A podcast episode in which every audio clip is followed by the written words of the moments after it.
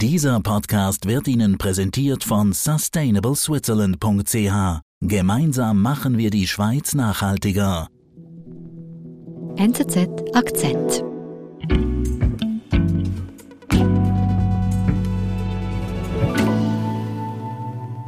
Hansjörg, sag mal, hat die SPD aktuell gerade ein Problem mit ihrem ehemaligen Kanzler, dem berühmten Gerhard Schröder?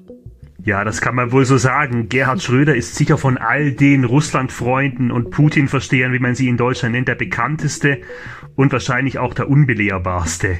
Mhm. Und ja, mittlerweile ist es so, dass die SPD ihn eigentlich am liebsten aus der Partei rauswerfen würde. Doch ganz so einfach ist das nicht. Hans-Jörg Friedrich Müller über Putin-Freund Gerhard Schröder, seine problematischen Äußerungen zum Krieg und das Bedürfnis der deutschen Sozialdemokraten, den Altkanzler loszuwerden. Also die SPD will Schröder am liebsten loswerden. Was muss ich denn da jetzt verstehen, warum es überhaupt so weit gekommen ist? Es ist nicht bekannt, ob das Ehepaar Schröder und das Ehepaar Putin beim gemeinsamen Weihnachtstreffen. Um das zu verstehen, müssen wir natürlich ein paar Jahre zurückgehen in Gerhard Schröders Kanzlerschaft. Gerhard und Wladimir nützen die Weihnachtszeit. Damals äh, entstand zwischen Schröder und dem russischen Präsidenten Putin ja so etwas wie eine politische Männerfreundschaft. Ihre Männerfreundschaft zu vertiefen. Man hat da sehr eng kooperiert zwischen Deutschland und Russland, vor allem auch in der Energiepolitik. Das war so Ende 90er? Oder? Das war in den frühen 2000er Jahren zwischen dem Jahr 2000 und dem Jahr 2005. Warum rede ich von strategischer Partnerschaft Wir zwischen Russland Deutschland als unseren strategischen Partner in Europa. Frieden und Wohlstand geben wird für möglichst alle Völker? Und Schröder war eben damals der Kanzler und wie gesagt, es entstand da so etwas wie eine Freundschaft zwischen ihm und Wladimir Putin. Also die beiden haben sich wohl auch persönlich sehr gut verstanden. Und ähm, ja, nach seinem äh, Rückzug von der Kanzlerschaft hat sich das dann auch für Schröder persönlich ausgezahlt, kann man sagen. Er hat da einige Aufsichtsratmandate angenommen bei russischen Energiekonzernen. Unter anderem ist er noch immer im Aufsichtsrat von Rosneft. Er ist auch bei Nord Stream engagiert. Und jetzt im Sommer soll er sogar in den Aufsichtsrat von Gazprom einziehen. Also Schröder hat da auch sehr viel Geld verdient und sich auch da als Lobbyist immer sehr für die russische Energiewirtschaft eingesetzt. Mhm. Also Schröder, ein langjähriger Freund von Putin, gleichzeitig ähm, hat er auch von Russland profitiert.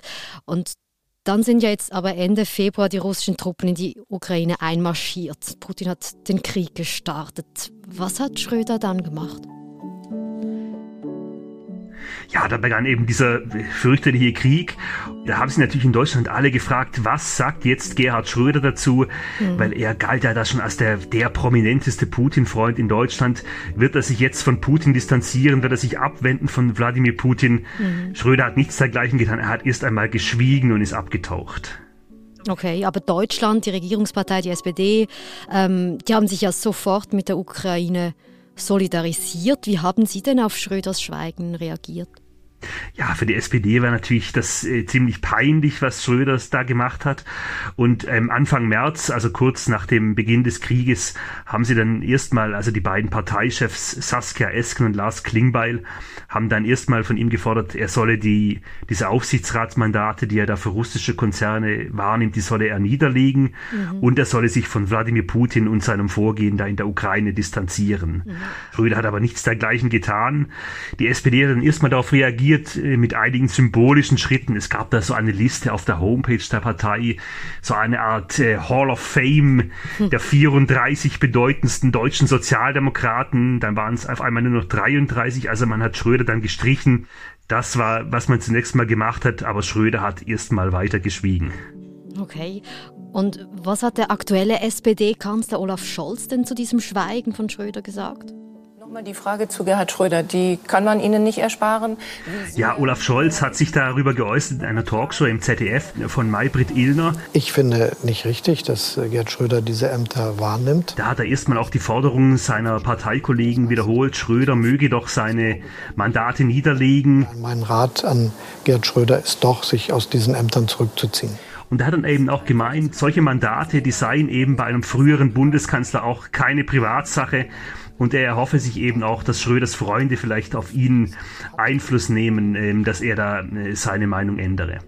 Die Sozialdemokraten, könnte man sagen, haben sich geirrt. Haben sie sich nur geirrt oder kommt mit dem Namen Gerhard Schröder, Herr Scholz, auch noch Korrumpierbarkeit hinzu.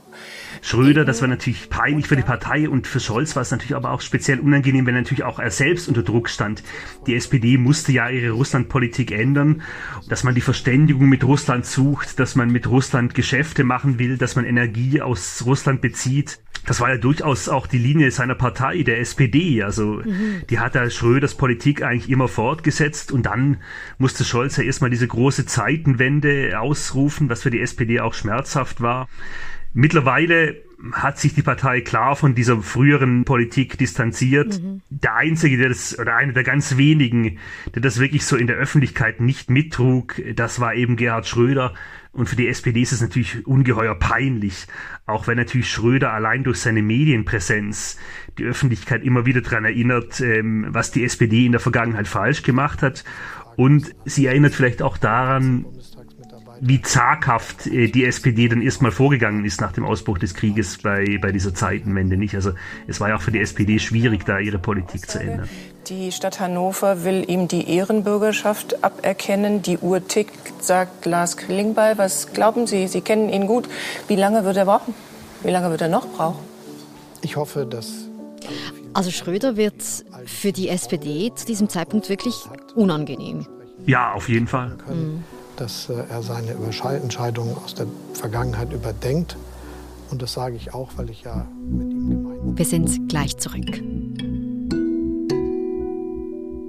Gemeinsam machen wir die Schweiz nachhaltiger. Mit der Initiative Sustainable Switzerland fördern wir eine nachhaltige Zukunft für die Schweiz, unseren Planeten und seine Menschen.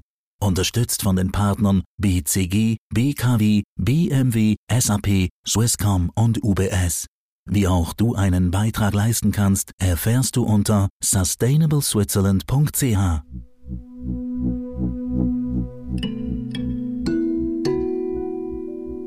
Also eine ganz klare Aufforderung an Schröder, diese Ämter niederzulegen.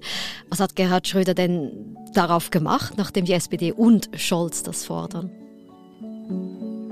Ja, Schröder hat weiterhin gar nichts gemacht. Äh, er hat die Ämter nicht äh, niedergelegt. Er hat sich auch weiterhin nicht geäußert, hat weiterhin geschwiegen. Und dann Mitte März ist er plötzlich in Moskau aufgetaucht. Okay. Ja, Nachricht des Tages. Ja. Gerd Schröder reist nach Moskau, um uns allen den Frieden zu bringen. Der ehemalige Bundeskanzler Gerd Schröder befindet sich in Moskau und wird dort Wladimir Putin hat dort ähm, den russischen Präsidenten Wladimir Putin getroffen, hat damit auch die deutsche Öffentlichkeit äh, ziemlich überrascht. Die Bundesregierung wusste offenbar nichts von Schröders Mission. Es hieß dann ja, er sei dorthin gegangen in einer Vermittlerrolle, er wolle vielleicht dazu beitragen, den Krieg zu beenden. Die ganze Sache ist bis heute eigentlich ungeklärt, wie das zustande kam. Eine eher mysteriöse Reise. Schröder selbst hat dann behauptet, er sei von ukrainischen Politikern eigentlich aufgefordert worden, Putin zu treffen. Der ukrainische Botschafter in Berlin hat das dann wiederum bestritten. Erreicht hat Schröder offensichtlich nichts. Manche haben sich vielleicht etwas von ihm erhofft, denn er, wie gesagt, ähm, es hieß ja immer, er steht Putin auch persönlich sehr nahe. Aber die ganze Sache ging eigentlich ergebnislos aus, offensichtlich. Was hat jetzt dieser Schröder-Besuch eigentlich bei Putin gebracht oder nicht gebracht? Mhm. Und was wissen Sie darüber? Mhm. Und, Und, wie ist es ähm, dann weitergegangen, während der Krieg ja weiterläuft? Was hat Schröder dann gemacht? We are facing great challenges. Ja, Schröder hat sich erstmal weiter nicht äh, öffentlich geäußert. Dann aber allerdings ist er aufgetaucht bei einer Konferenz in der Türkei. Hm, da hat er sich also erstmals geäußert. Wann war denn das genau? Das war dann Mitte März. Da wurde er als Vortragsredner wurde er eingeladen in die Türkei. Was er da gemacht hat, war eigentlich, er hat eigentlich so diese alte Erzählung, die man von deutschen Sozialdemokraten oft hörte, die hat er nochmal wiederholt. Er hat gesagt, And there have been many mistakes. Eigentlich seien doch beide Seiten schuld an dieser Eskalation, also sowohl Russland als auch der Westen und die NATO. Er ist also bei seiner Haltung geblieben und hat eigentlich, muss man sagen, Putin verteidigt.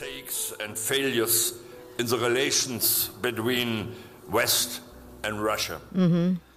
Aber das ist jetzt eine wirklich ganz andere Haltung als Deutschland. Sie vertritt Ja, und zu diesem Zeitpunkt stand er eigentlich mit seiner Haltung, zumindest was jetzt so die Spitze der SPD angeht, auch schon ziemlich allein da. Denn mittlerweile hatte selbst Frank-Walter Steinmeier, der deutsche Bundespräsident, eingestanden, dass er, dass er sich in seiner Russlandpolitik eigentlich geirrt hatte. Steinmeier war eigentlich immer ein enger Vertrauter Schröders. Er war unter Schröder Kanzleramtsminister und hat eben diese schrödersche Russlandpolitik entscheidend mitgeprägt. Er war dann auch später als die SPD eine Koalition mit der Union eingegangen war, war Steinmeier noch Außenminister unter Bundeskanzlerin Angela Merkel und hat dann dafür gesorgt, dass eigentlich auch Merkel diese Russlandpolitik Schröders mehr oder weniger ähm, weitergeführt hat. Und nun hat eben Steinmeier gesagt, nein, ich habe mich geirrt. Es war ein Fehler, dass ich Putin vertraut habe. Mhm. Das hat Steinmeier auch immer geglaubt und da stand er ganz eng an der Seite Gerhard Schröders und hat sich nun auch von ihm abgewandt. Mhm. Und damit stand Schröder zumindest in der, unter der ersten Garde der deutschen Sozialdemokraten nun eigentlich ziemlich alleine da. Mhm. Und hat denn das jetzt wenigstens Schröder vielleicht dazu gebracht, seine Haltung gegenüber Putin zu ändern oder wenigstens zu hinterfragen? Nein, überhaupt nicht. Schröder ist bis jetzt bei seiner Haltung geblieben und das hat er dann auch öffentlich gemacht im, am vorletzten Wochenende. Da erschien in der New York Times ein ganz großes Interview mit ihm, in dem er eigentlich noch einmal äh, seine Haltung verteidigt hat. Er hat gesagt, ein Mea culpa werden Sie von mir nicht hören. Oh. Dann hat er sogar, äh, ist auf dieses äh, schreckliche Massaker in Butscha eingegangen, bei dem russische Truppen über 400 ukrainische Zivilisten getötet hat, hat er gemeint, das habe wahrscheinlich nicht Putin angeordnet. Ja. Er hat also Putin noch einmal verteidigt und das Ganze wirkte, muss ich sagen, auf mich fast ein bisschen frivol. Also diese Korrespondentin der New York Times, die hat dann auch hinterher erzählt, das seien größere Mengen Weißwein getrunken worden. Man kannte Schröder ja immer so in seiner Zeit als Kanzler, man kannte ihn ja immer so als Mann, der auch mal so einen lockeren Spruch rausgehauen hat, als Lebemann, der gerne teure Anzüge getrunken hat, der gern guten Wein getrunken hat. Mhm. Und das wirkt natürlich jetzt von dem Hintergrund dieses fürchterlichen Krieges, wirkt natürlich dieser Auftritt ja beinahe frivol. Mhm. Also Schröder hält ja jetzt nicht nur an seiner Haltung fest, sondern er betont es sogar nochmals und das medienwirksam in der New York Times und dann ja auch äh, schon, sagen wir mal, mit sehr problematischen Aussagen. Ja, also auf mich wirkt er beinahe trotzig, muss ich sagen, so als würde er sagen, ja, jetzt erst recht. Mhm. Nachdem jetzt alle mich so hart kritisieren, bleibe ich erst recht bei meiner Haltung. Es passt natürlich schon auch irgendwie zu diesem Schröder, wie man ihn immer kannte. Er war ja immer eigensinnig, er war ja immer sehr, sehr selbstbewusst. Und wie gesagt, früher, als er Kanzler war, da konnte man vieles daran noch irgendwie sympathisch finden, an seiner Haltung, an seiner Mentalität. Aber jetzt vor dem Hintergrund dieses Krieges äh, wirkt das wirklich ja, frivol und beinahe zynisch. Was macht denn die SPD? Also wie hat sie denn jetzt auf dieses Interview reagiert? Zu Gerhard Schröder äh, antworte ich gerne. Gerhard Schröder ag agiert seit vielen ja, Jahren. Ja, da haben Sie natürlich die beiden Vorsitzenden Saskia Esk und Lars Klingbeil, die mussten sich natürlich äußern, schweigen konnten sie ja nicht dazu. Die politischen Mitbewerber, der politische Gegner, die CDU, die fordern jetzt schon, die SPD sollte Schröder rauswerfen aus der Partei. Mhm. Viele Sozialdemokraten an der Basis fordern das auch. Ein Schiedsgericht ähm, entscheiden. Ausschussverfahren ist natürlich für die Partei auch gar nicht so angenehm, ist auch kompliziert und kann langwierig sein sein. Deswegen hat jetzt die SPD-Chefin Esken eben Schröder erstmal aufgefordert, aus der Partei auszutreten. Ich kann ihm das nur ans Herz legen.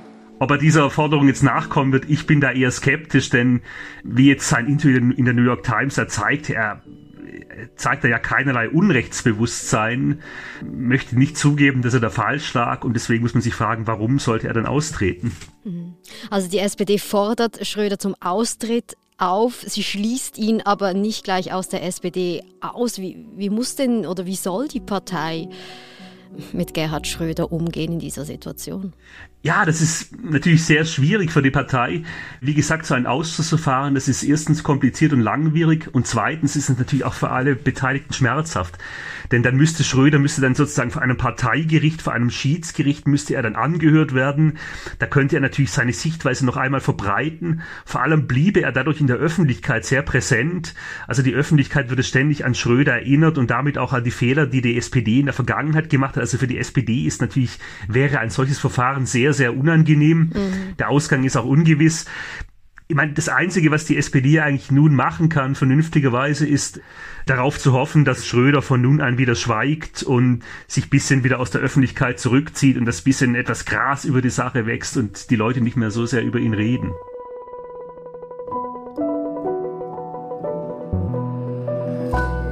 Gut, dann schauen wir, wie es mit dem bekannten SPD-Aushängeschild Schröder weitergeht. Hans-Jörg, vielen lieben Dank.